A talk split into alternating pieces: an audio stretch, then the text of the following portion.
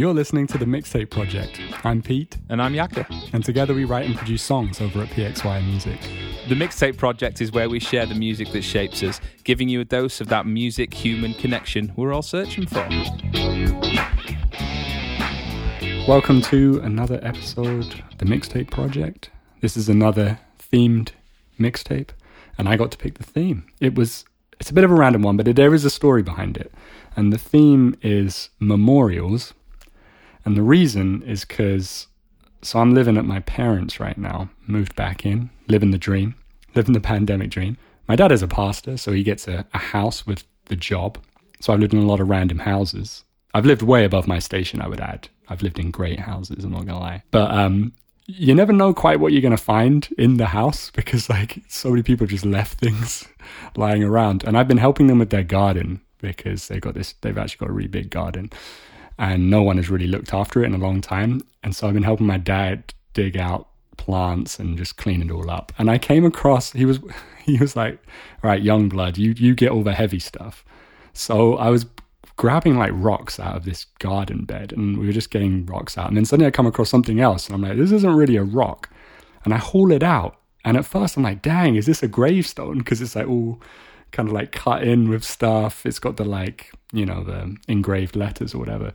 But thankfully it turns out it's just a memorial, Nice. not a grave. But you know, I mean memorials, I don't, I don't know why I said I don't know why I said nice. That's I that was well, a weird thing to say. It's better than a grave. That's because I was like, am I going to stumble across a dead body now? I'm not up for that, really. Um, but no. So that's I just like that happened. I like uncovered this memorial stone, and I was like, hey, this would make a good theme. And I did, to be honest. I had a song. I was like, this would go well. I had one song. I was like, this would go well with. Uh, which will probably be my first song, but that's how we got the theme for this week. Do you have, have you had a good week, Yaka? That's interesting. I've had a really good week. It's been a really, really good week. Uh, lots of good news in our family and feeling good. Um, I have to say, I was, I didn't know I struggled with this topic, I thought you this might. theme. 100%. Yeah, I was like, uh, I need to start thinking about. My mind went down different ways to kind of you think about it. I was speaking to my wife, and I was just like, I have no idea one what to expect from Pete on this one, and what to come up with. But yeah, that's a really cool. That's a really cool story. I need to start thinking like that for my themes. What's happened to me this week that could inspire a theme? let's get kicked off. Okay, so to give you a sense of where I was going with this, um, the song, as soon as I uncovered this memorial stone, the song I immediately thought of is this really weird one. And I am sorry I've gone there, but um, it's a tribute. It's a tribute song to the Beatles from the artist Billy Preston, who played keyboard for a lot. Do you know? Do you know Billy Preston? Yeah, yeah. He played keyboard on um, "Let It Be." Was it?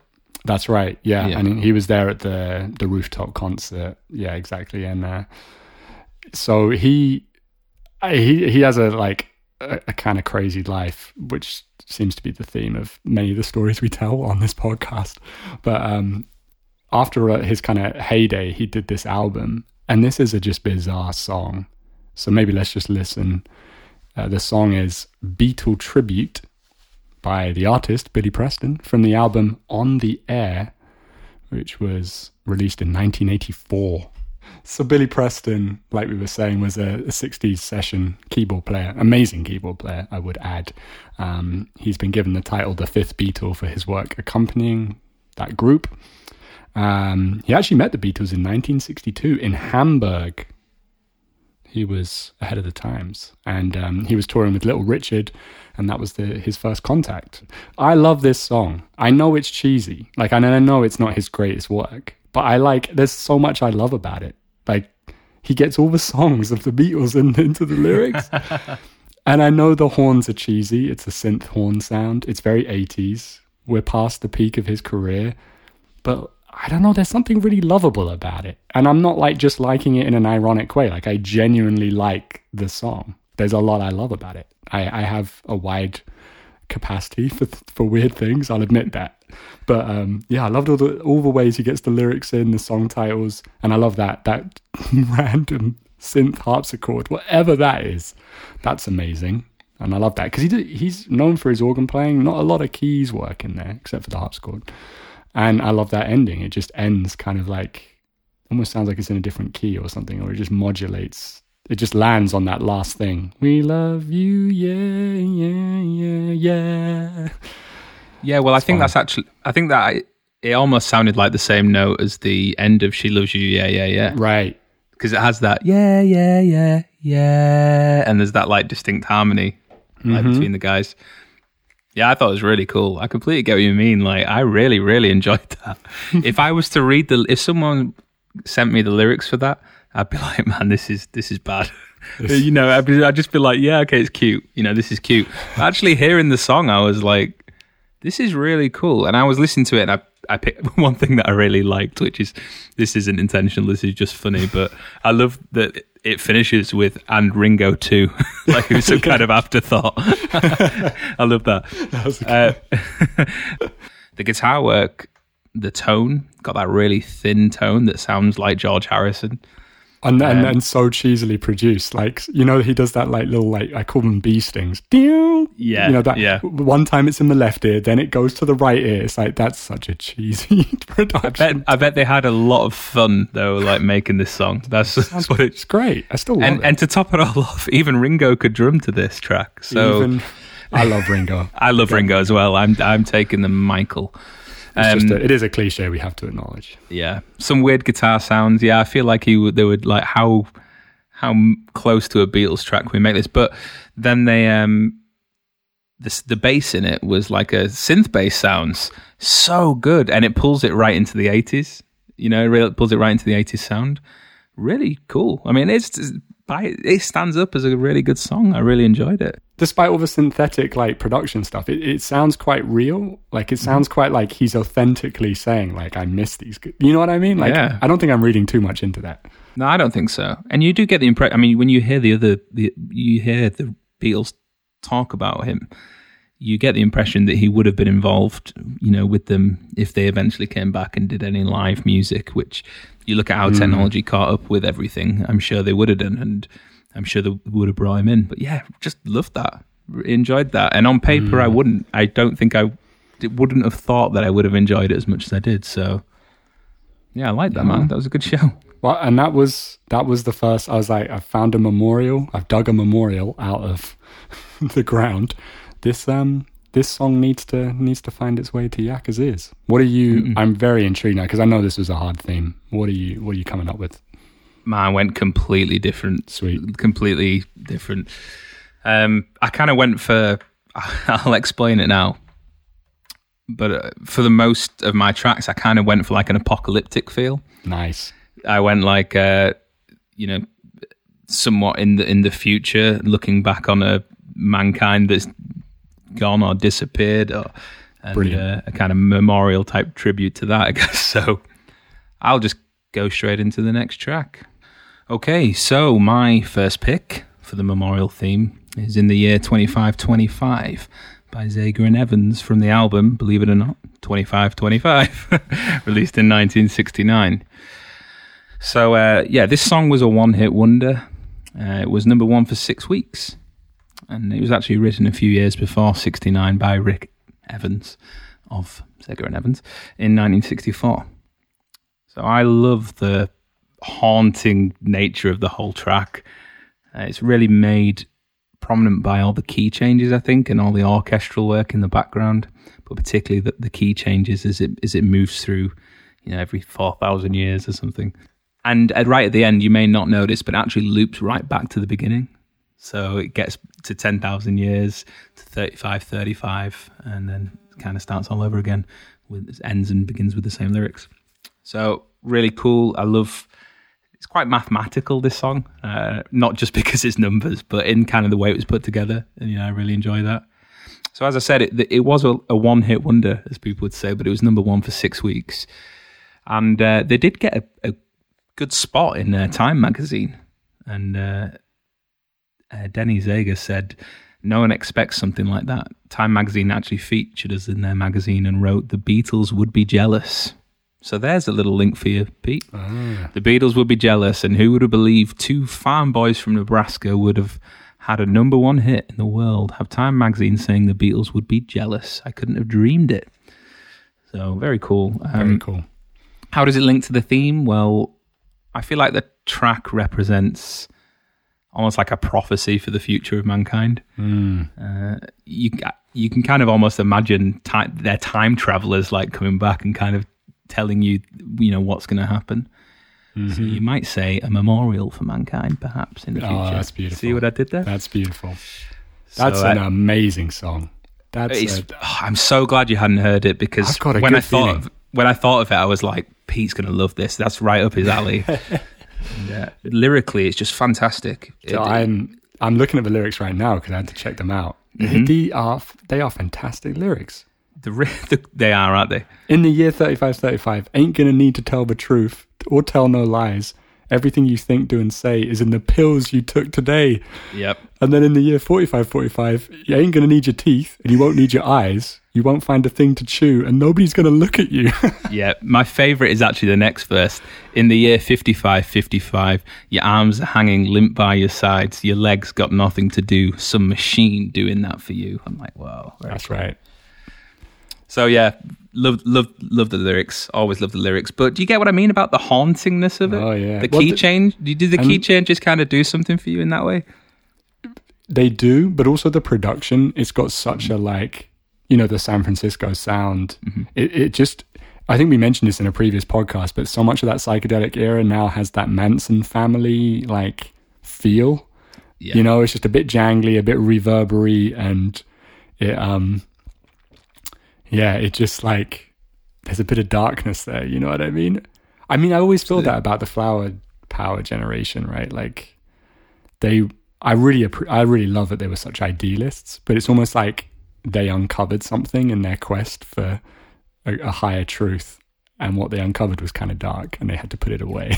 Do you know what I mean? Like, there's this yeah. fascinating sociological thing where lots of the the people who were like the most ardent hippies of the the 60s are now like right the christian right you know what i mean and it's like it's almost like they uncovered some stuff and now they want to put it away i put it away and it this kind of feels a little bit similar it's like oh wow they really went deep with some of these things and it, interestingly i'm looking at genius.com and they say oh the song was number one a week before apollo 11's moon landing Ah, cool. isn't that crazy? So things were big things were happening. As we've made our way through this podcast and come across music like this, there's been a lot of sci-fi influence in, in these decades. You know, and you know, you mentioned there about Apollo and stuff like that. It it must have resonated with them so much. Everything that was changing in the world, and you know, m- moon and space and everything. Like it, it must have been a real massive source of inspiration for a lot of people. Um, I mean, Yeah. I'd assume like with this track as well, like me- media, film, and stuff would have been a really big influence on it. I think that's what makes this era so nostalgic for us is that like everything was new for them. Like they were discovering, oh, we can do like visuals with our music shows. We can do, you know, I mean, all of that was like new, and now it feels, I don't know, it's hard to get away from like feelings of saturation or mm-hmm. it's all been done before, you know, for better Yeah. or for worse. Absolutely. It's very rare that you get something like that now that feels it's exciting, isn't it? When you when you get something where it's like, man, this feels really new, and it, and Yeah. it's it does feel exciting. Well, and also on the whole, like pop is fairly, not to sound again like too much of an old person, but it, it does feel like pop is incredibly narrow these days. In in you know, like can you imagine a song like this coming out? Like, hey, I'm going to imagine living in the future where you're picking your child out of a test tube. you know, like that would instantly get shut down for some reason. You know, like I feel, I, I kind of I miss that there was a time when you could get a number one with a crazy ass song. Also, I I kind of feel like as well, this is a one hit wonder that kind of it came out of nowhere, Mm. and they managed to have an orchestra on the track. Like Yeah, that wouldn't happen. I know. And It's like, can I have, horns, can I have can I have an orchestra, please? No, you can't Yeah. have an orchestra, you No. fool. There's no money to be made in music, you crazy idiot. you need to understand how the YouTube algorithms work. Get out of here. Here, take this keyboard. so this this this is the when I was struggling with the theme. This is the track that jumped out, and it inspired That's quite a few brilliant. songs. So So there's going to be an apocalyptic theme. so the next track is Wanna Break by the artist Gravediggaz from the album Nightmare in A Minor, which was released in 2002. Different musical tack Yeah. that choice, but I love that song, man. It's just hype. It's like classic. Get hyped off that. Relation to Memorials, they're called the Gravediggaz. This was actually a super group, and this is from their last album. The name concept uh, comes from this idea, which I'll quote one of the members saying, We're digging graves of the mentally dead, and it stood for resurrecting the mentally dead from their state of unawareness and ignorance. So, fairly high high concept there, but Yeah, I was surprised by that. it's this is kind of similar to something that I've said before on one of the other podcasts, but I'm always surprised by tracks like this how um, someone could do so much with so little. You know, it's like there's that there's that like you know really strong beat there, and like those funky kind of keys, like clav sounding type keys, maybe slightly distorted. I don't know. And um, production wise, and the track behind, there's just not that much going on, but it's all the attitude, the the li- like the the lyrics and the writing and all the angst of everyone there that just mm. carries it. It doesn't. It doesn't. It's so easy for a track to be boring, but like with genres like this, it never feels that way because there's so much attitude that just kind of carries it over. You know what I mean? yeah, yeah, that's So- a really good description. It's kind of like canned. It's like this mm-hmm. really intense vibe, but it's canned. So it's just like as soon as you start the track, it just all comes out until the end. And then, and that it kind of it kind of reminds me of punk in that sense. You know, you get some, you know, like the kind of two or three chords, all just it's kind of repetitive. Music musically, there's not that much going on, um, which isn't completely fair to say for this track. But it's all the attitude and the the power and the angst that kind of drives you through, you know, and gets you excited about it. And that's how I feel about this. cool. Where are you going to take us on your apocalyptic journey, Yaka? So my next track is Earth Died Screaming by Tom Waits from the album Bone Machine, released in 1992. I love saying that Bone Machine. As you said, Pete, that artwork is pretty freaky. So, a bit of background on that. Uh, so this was recorded in Prairie Sun Recording Studios in California. It was recorded in the room that they call the Waits Room which apparently is located in the cellar of the building in a studio made of cement. And I really feel like you can hear that in this recording.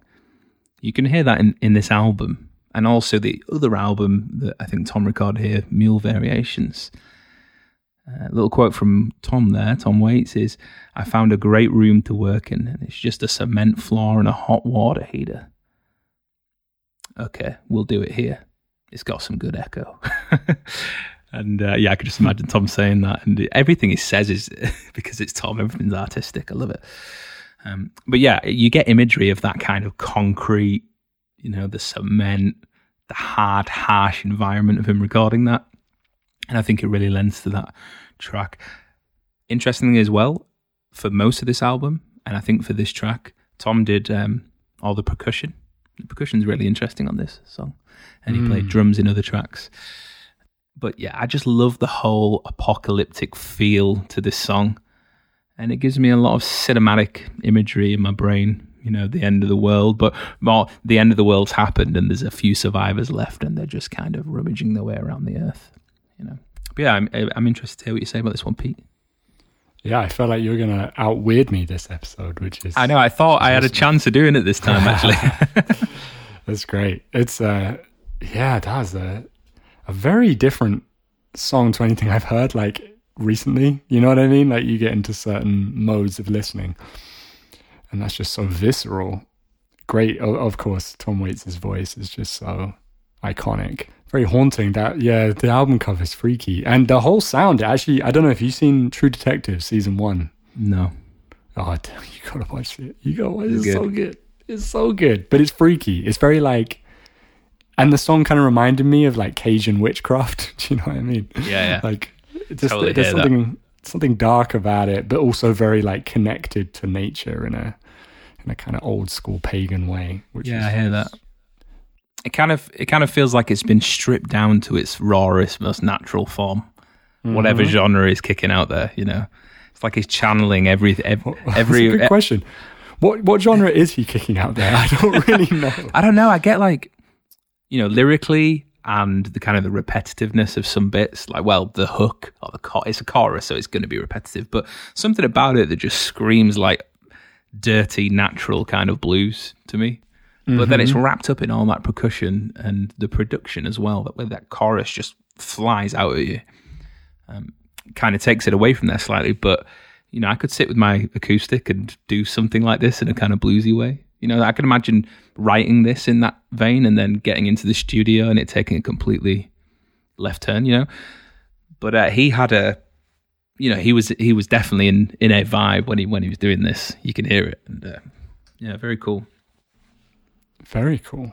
Yeah, but really evocative sound. It's one of those songs where I'm like, did I enjoy that, or was I just like taken away? You know what I mean? Like, not Yeah. in a bad way. No, I It's totally just, get it's that. not really. It's not really entertainment. It's more in my notes, say it- something. in my notes, I almost put something um, to do with that. I almost put that I don't listen to this song very often. You know, this isn't on my playlist that I, that's just Sure. going to pop on while I'm working. It's kind of like it's a song that I play for people that I know they're going to appreciate. You know, it's Yeah. one of those type of songs that you pull it out and it's like, man, have you heard this? Check this out. And for a few minutes, you're just loving it, Yeah. and and you know, you're just kind of almost in shock with the thing. I also love the end with the horns coming in. Yeah, it's really cool, isn't it? It was really cool. I almost, I almost wanted it more like to come throughout the song, but then I, I understand why you just give, you know, you just give a little, a little hope at the end. Yeah, It's I get really, that. Really cool. Yeah, that's a really good point. I mean, and you could go either way, couldn't you? If you were recording this, if you were doing this mm-hmm. yourself, you'd be like, man, do I bring something in it, some musicality early? Or should we Yeah. leave it as a little thing at the end? And that's a very purposeful choice, you know, by Tom to do that. So, Very cool.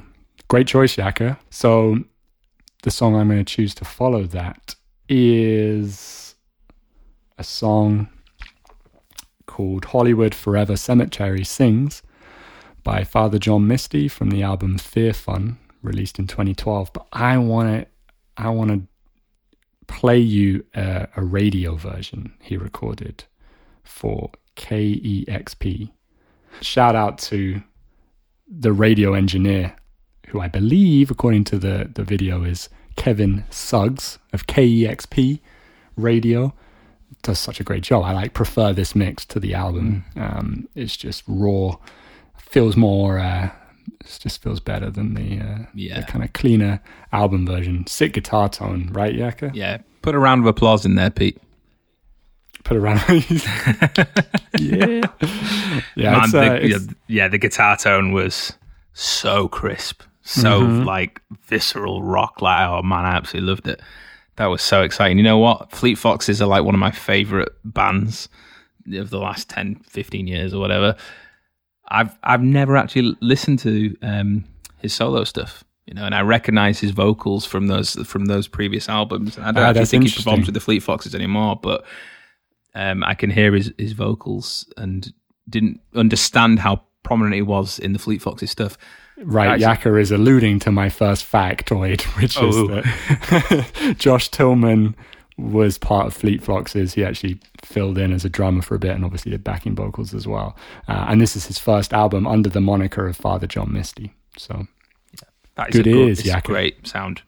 Man, it's a brilliant sound. I'm really excited about that song. I'm really excited to listen to his stuff. I, I haven't checked him out, so I'm surprised at that you hadn't heard him because uh, Well- Yaka's my rock my rock guy. I'm probably your hip hop guy, so Mm-hmm. I was kind of surprised. Well, actually, some of my friends have played me stuff before, and I just don't think I've been kind of in the right headspace to listen to it. You know, you go through phases of kind of discovering music, and you're kind of into certain genres at certain times.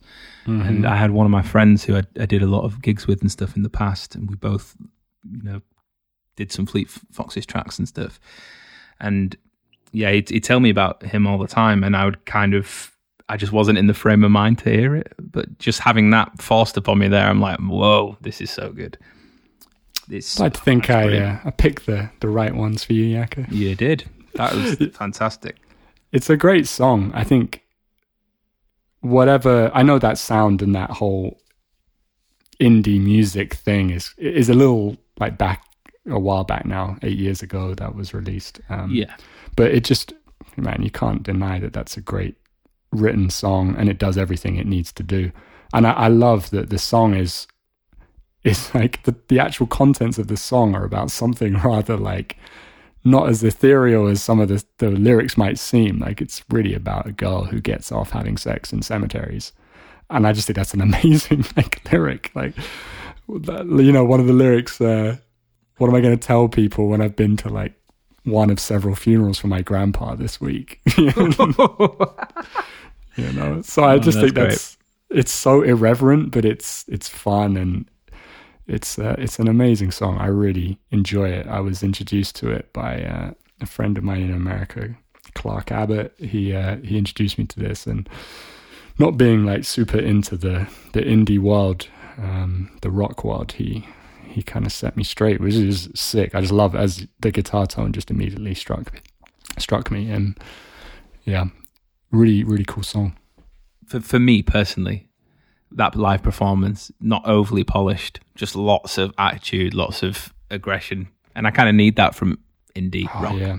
You know, and the, yeah, so much passion, and I love the percussion through that. Like it's got oh, such yeah, a just a constant groove, and even on those bits where they're kind of all hitting their instruments and getting that kind of wall of crazy sound, the drums and the tambourine like just carry the whole thing, and it sounds you can you can lay back and uh, you can lay on that beat. You know, it's just it's constant and, and taking you through. Doesn't you can lay back and like think that. of England, Yaka. in the graveyard. In the graveyard. Yeah, really, really like that. What are you? What do you got next? So my next song choice is "After the Gold Rush" by Neil Young from the album. What do you think the album's called, Pete? After the Gold Rush, released in 1970 my favorite Neil Young album. Brilliant album. You should check that whole album out. So the song split into three parts, starting with a kind of medieval theme, moving into a 70s almost stoner theme, you know, where Neil describes himself lying in a burnt out basement, having a joint, and finally into a futuristic sci fi theme, I guess, where it kind of describes the children of the earth being transported to a new world by aliens, or at least that's my take on it, or by a, a spacecraft, I guess. So, standout lyrics for me in that final section, which relate to this theme. So, all in a dream, all in a dream, the loading had begun, flying Mother Nature's silver seed to a new home in the sun. Flying Mother Nature's silver seed to a new home. Yeah, really cool. I, I really enjoy just the really relaxed nature of the whole track and I really enjoy the small little bits of musicality he puts in there, like those horn sections and stuff. But uh, it's the lyrics that stand out to me, you know, through and through the whole track. Lyrically, it's it's one of my favorite songs. The the imagery of kind of each section, they just stand out. Just when you hear it, and you, you can imagine him kind of in his basement looking up into the stars, and then there were children crying and colors flying like there's just it sparks a lot of imagery, and I really like it.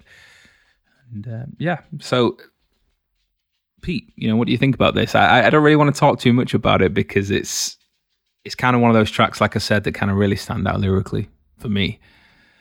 And yeah, what, what, what do you feel about that? Yeah, I feel like I need to listen to it again. Mm. Um, it kind of washed over me uh, as usual. I, sometimes I'm like not in the mind to listen to lyrics. It's really no, I, I, get. No, I They're get really that. important, but I just um I kind of watched it. I, I always love. Obviously, I'm a piano player, so I like piano songs. Um, for some reason, I didn't realize that his voice went that high. that was like really distracting for me. I was like, this feels very like he's pushing his upper vocal register, mm. but it was I, cool. Interesting that you say that as well because um, there's a, a quote from Thom Yorke from Radiohead that when he listened to this album, and this song particularly is what is he, he very rarely but occasionally covers this track. And he said that when he heard Neil sing like this, he felt like there was hope hope for his own vocal style, when it kind of encouraged him to to want to be a singer and not just kind of like a guitar player and stuff. So yeah, a little factoid to that point you mentioned there. But his voice is quite thin, isn't it? Like in this upper register, and I yeah. kind of like it. It's not it's not perfect, and I, I'm really I love how he sits with that, and he's totally cool with it. You know, so yeah, very cool collection of songs so far, and a lot that I'm going to go back to.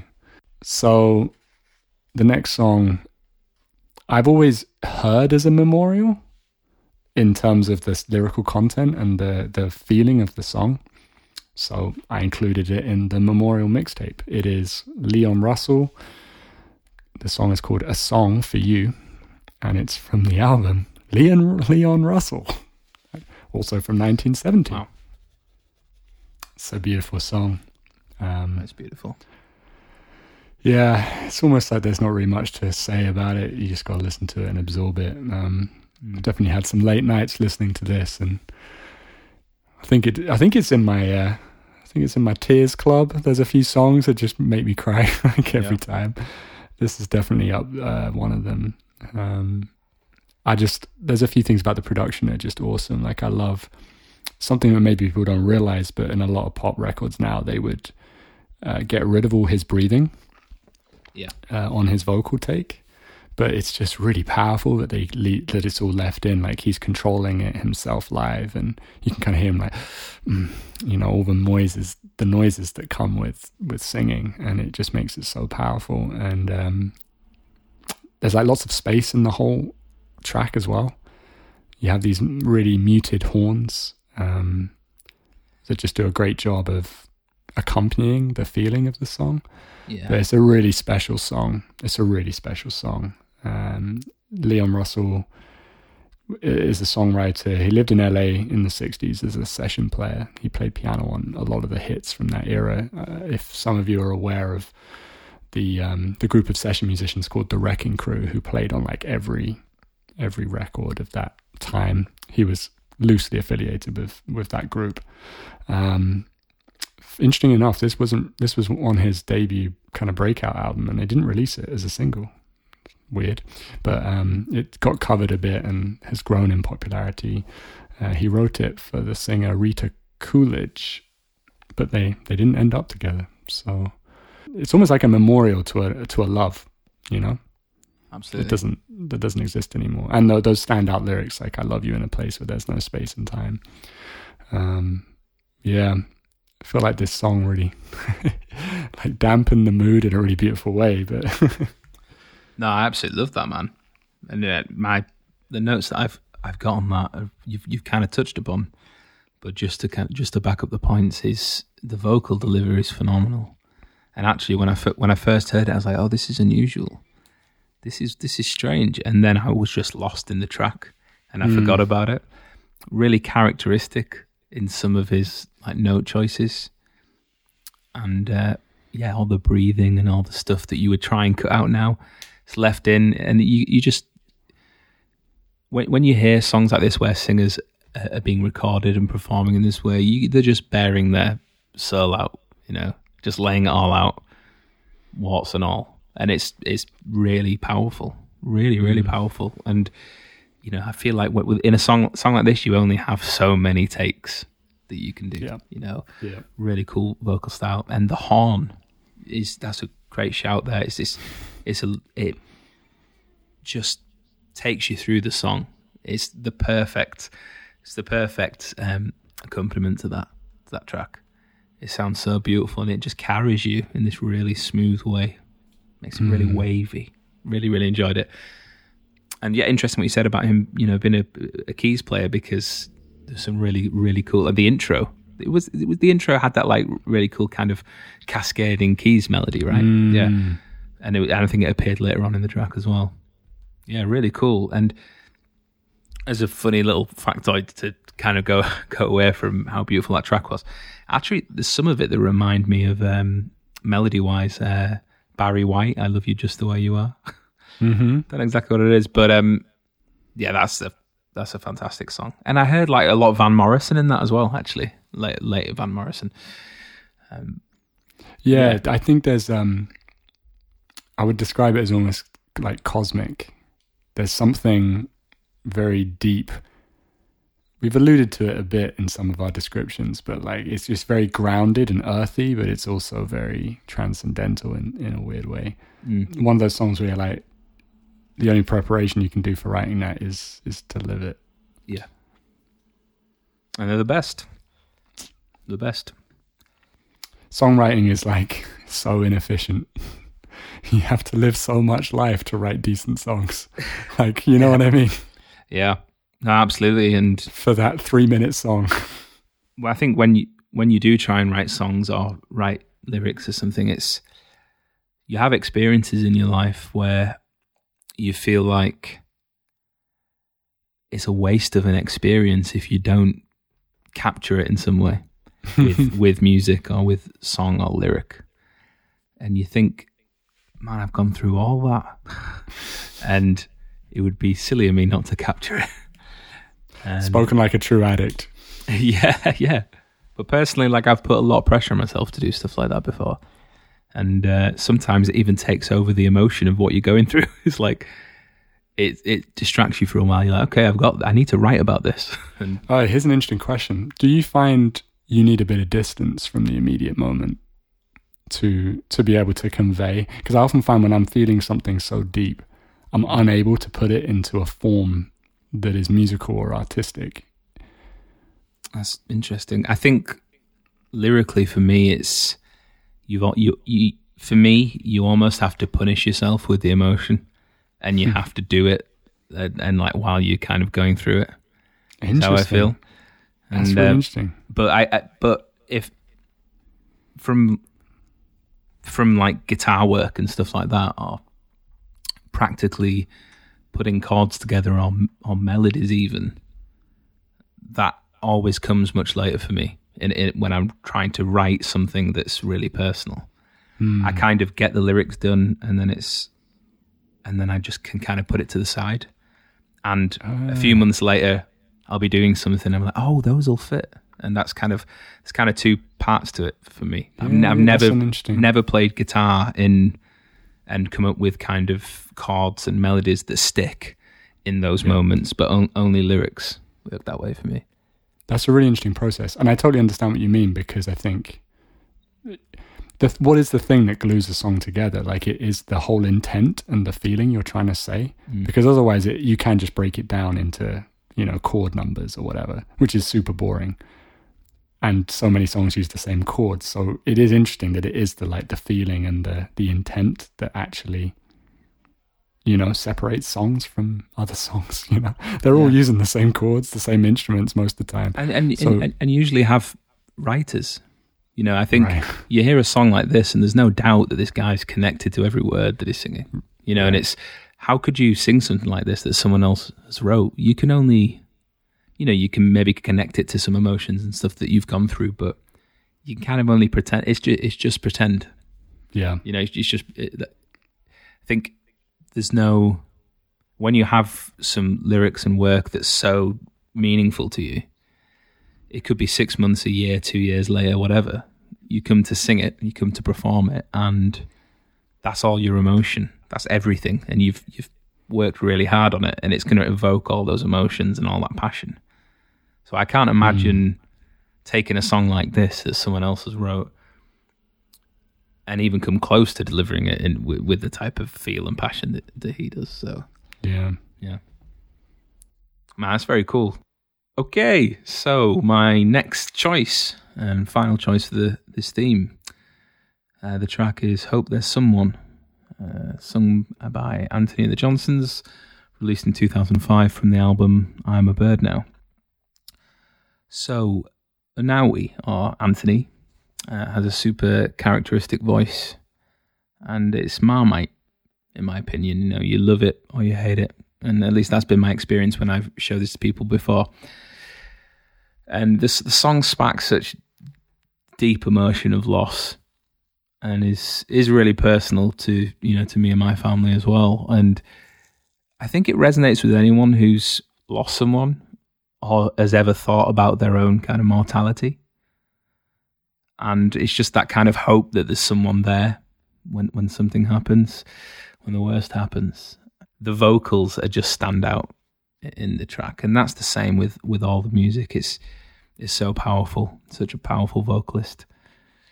But um, my standout lyrics are: uh, "There's a ghost on the horizon when I go to bed. How can I fall asleep at night?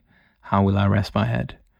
Oh, I'm scared of the middle place between light and nowhere. I don't want to be the one left in there." super powerful, super super powerful. Uh, but yeah, it's just it's kind of like what you said about the last track, Pete, and what I said about the Neil Young one as well. It's when there's so much emotion in a song, you almost don't want to kind of practically pull it apart too much because it's something that you kind of just need to experience. You know what I mean? Yeah, yeah, it's fair. So yeah, have you have you heard this one before? I have not heard of the artist at all. Um, very haunting, very haunting. I I'm gonna break your theory. I'm like either or on the vocals. I Okay. it's a lot of vibrato, Mm-hmm.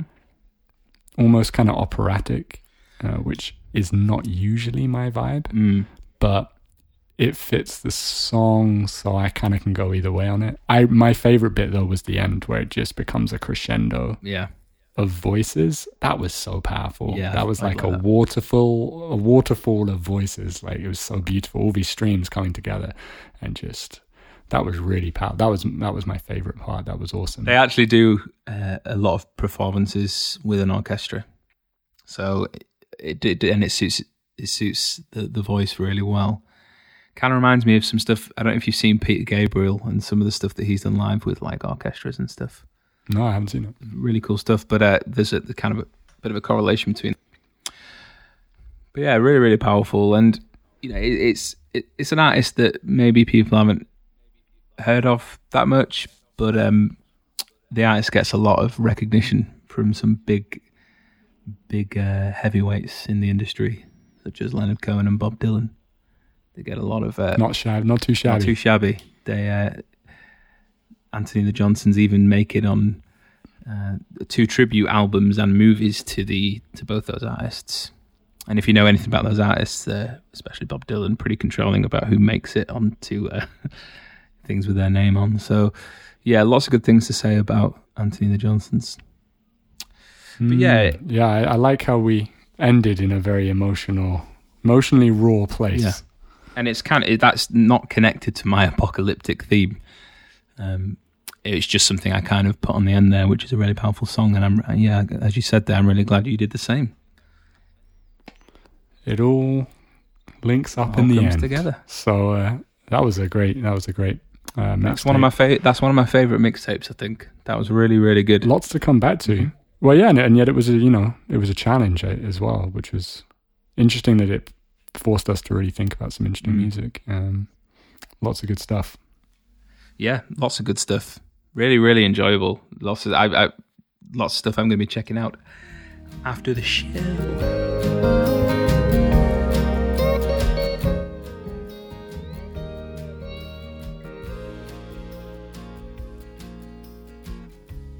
Thanks for listening to this episode of the Mixtape Project. Check out the show notes for each episode at pxymusic.com, where you can also find the music. And if you enjoyed this podcast, please help spread the word. Subscribe, tell a friend.